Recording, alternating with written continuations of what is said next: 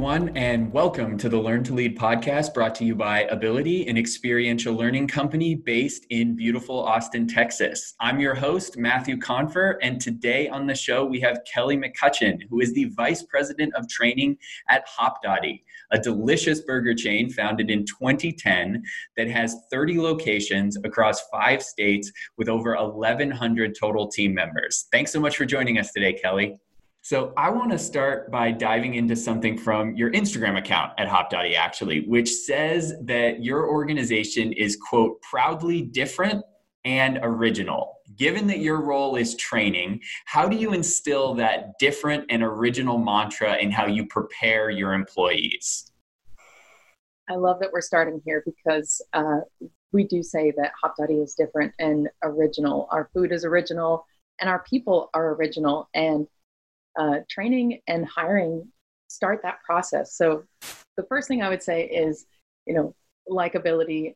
Uh, Hopdoddy is also based in Austin, Texas, and anyone who's been here knows that our motto is "Keep Austin Weird," um, and that kind of falls into that different and original. So the first thing I would say is we hire for it, we look for it. Our interview questions screen for um, people who are proud to be original and proud to be different, and the cool thing is, you mentioned we're in five states. Everywhere you go, you find people who have an Austin heart. Um, but we help that blossom through training um, by really focusing on um, letting what's unique about you on the inside shine on the outside.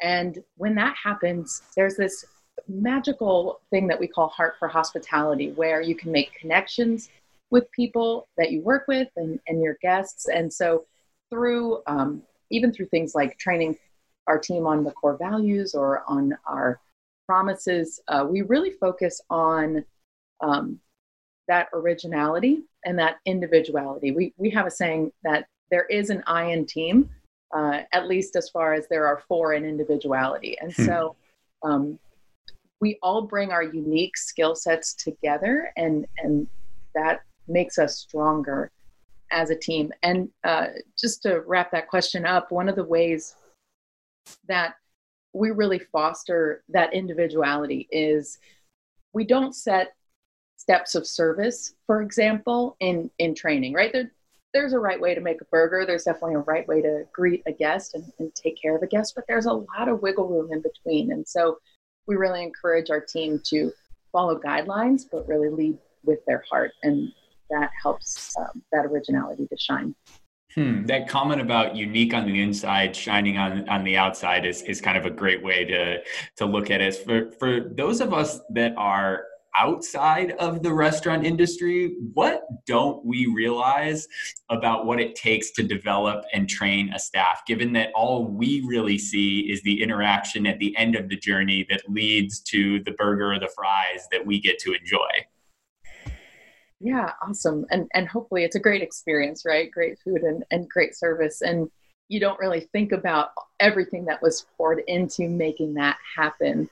Um, i think the, the thing that we don't see and this is true for my own journey as much as it is probably most of us in the business um, is we don't study for this. We you know very few people um, very few managers very few team members go to school for hospitality management. Um, we fall into it because we're doing something else and we just happen to be good at it. And, and so I think that comes with a unique set of challenges when it comes to training and development um, because everybody is starting at a different point in, in their path. And so it's really important to make sure that that training is as custom as it can be. We kind of meet people where they're at. Um, so, you know, what the other thing I think that, that we experience that's really challenging is how do you teach somebody how to make a burger without wasting 20 burgers, right? So, kind of conceptually teaching it first and then getting hands on. And, and so, for example, one of the things we'll do at a new restaurant opening is we have to practice. We, we have to have that repetition. We'll make those burgers over and over again.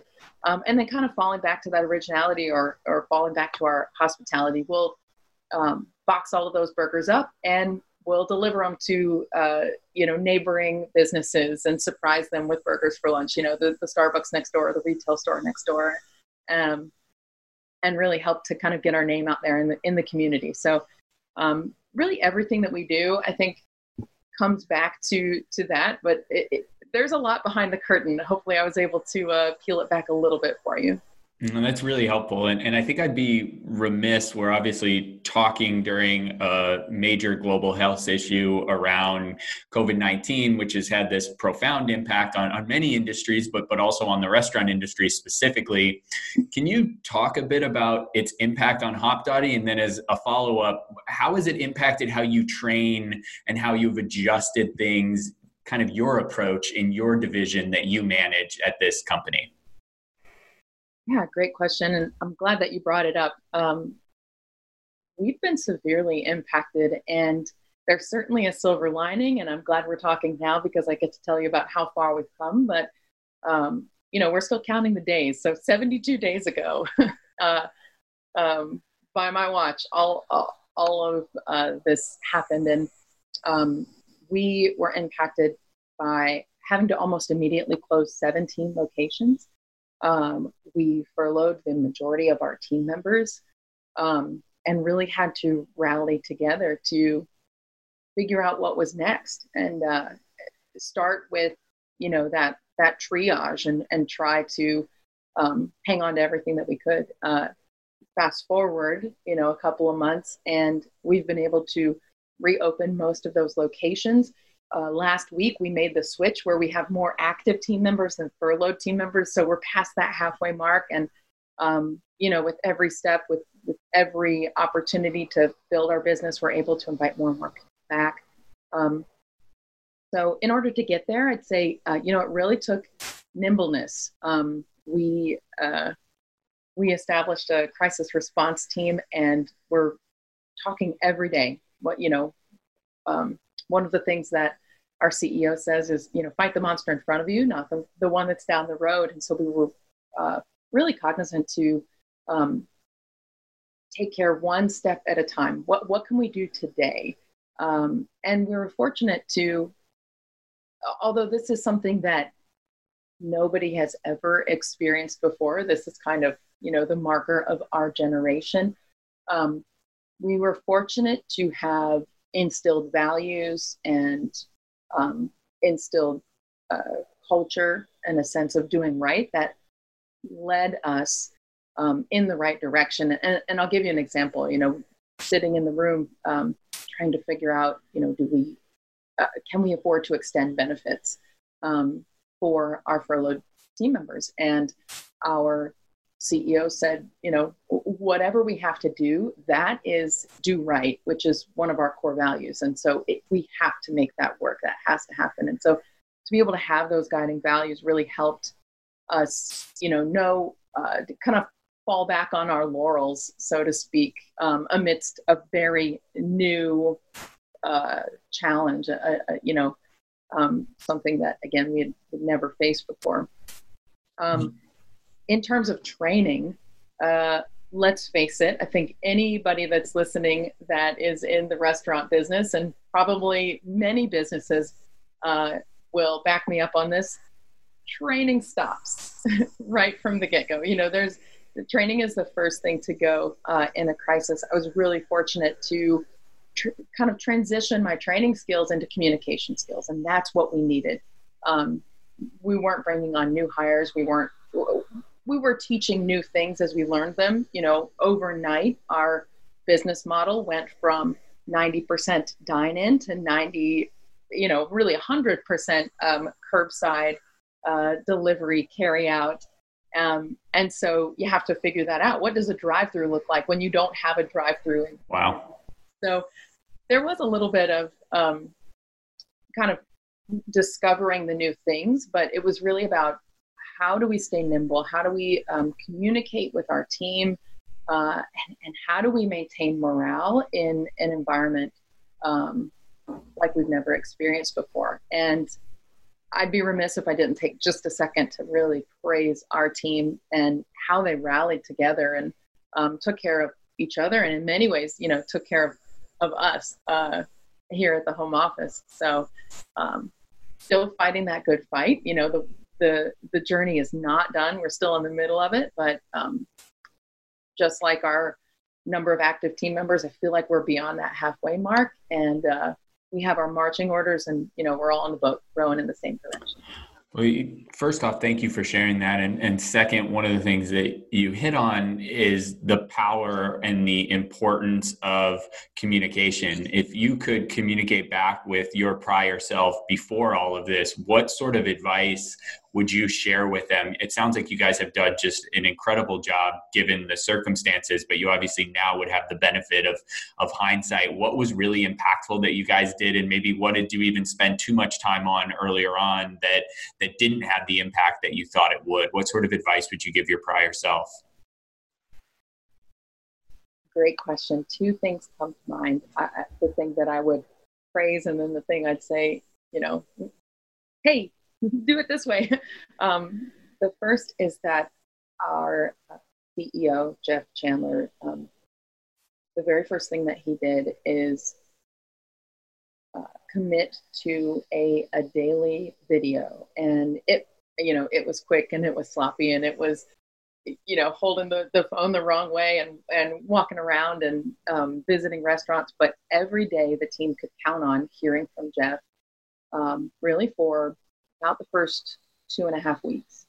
Um, they were quick, uh, they were focused, but it was a sense of calm amidst the storm. It was something that people could count on. And it was a little bit impromptu. Um, you know, we didn't have the, uh, the equipment or the, you know, editors of film. We just filmed a video, put it on Dropbox, and got it out to the team but it kept everybody connected and everybody in the loop with what was top of mind. Um, the thing I would say, um, hey, we, you know, we're doing better now, but I wish we had done in the past is um, all of our communication tools were in English, and uh, things were definitely lost in translation. You know, um, being a restaurant business, we we have people who have a lot of different first languages, and uh, now we're doing a better job of getting things translated into Spanish and making sure the word gets out there because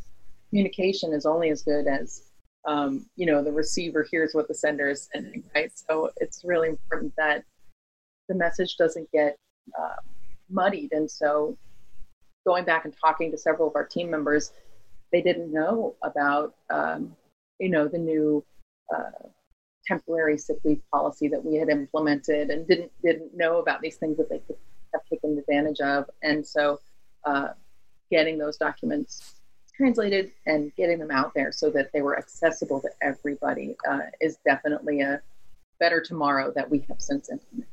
Hmm. I'm, I'm a bit curious. You know, you guys have people at all different levels of life and at all different parts of their career at your organization. How do you think about leadership development kind of broadly at Hopdoddy? But then what are you looking for in future leaders and how do you instill that early on in the process when somebody is hired? One of the things we say at Hopdoddy is whether we are a career choice or a stepping stone, we want you to think of us as a place to have fun, grow, prosper, and make a difference. And so, going back to that kind of meeting people where they're at, um, we think of it like a like a journey, like a series of stairs. Everybody's going to start on a different stair step, and so we're going to kind of pick you up where you start um, and carry you as far as you want to go. And so, one of the things we've done that's made that successful is, you know, stairs start at one place and they end up in in another place, but it's all going in the same direction, right? And so we're still addressing the individual, but we've created this comprehensive program that takes everybody in the same direction. So in some ways it's customized and in some ways it's one size fits all, but that's really beneficial for a small team um, because it's one size fits most, right? And so um, we've had people uh, join us and as an hourly team member and have you know moved their way up to trainer or lead or manager um, and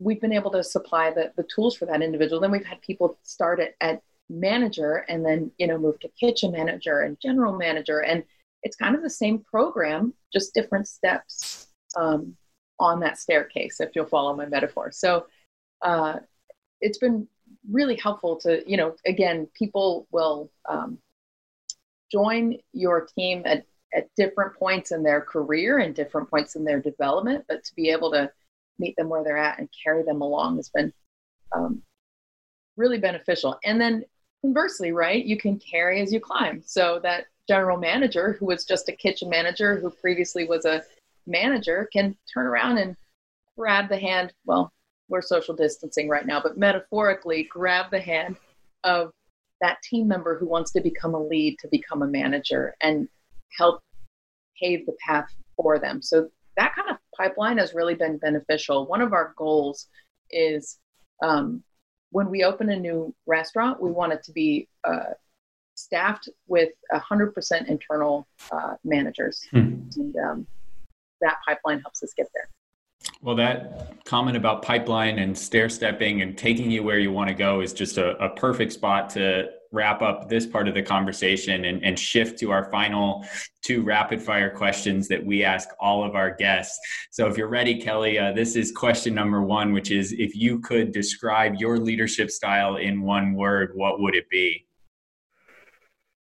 Coach. And the final rapid fire question is this What is the best piece of advice that you have ever received? Thought long and hard about this one, and it's got to be from dad. Uh, he has always told me if you want something, the best thing you can do is just start doing it. And that has helped, uh, you know, me along my career every step of the way. Just start doing it. Well, coaching and start doing it. Kelly, thank you so much. Where can our listeners find out more about you? You can check me out on LinkedIn at uh, Kelly McCutcheon. And of course, uh, be sure to check out Hopdoddy. Follow us on uh, Instagram. My face shows up there every now and again, too. Well, thank you again for all the great insight, and thank you to all our great listeners for joining us today. If you enjoyed today's show, we would love a rating and review in your podcast app of choice, and we truly appreciate it when you share our show with your network. You can find me on social media at Matthew Confer, and you can find our organization Abilitie, That is A B I L I T I E at abilitie.com. And be sure to subscribe so that you get our next episode. And I want to thank all of you for joining us on the Learn to Lead podcast.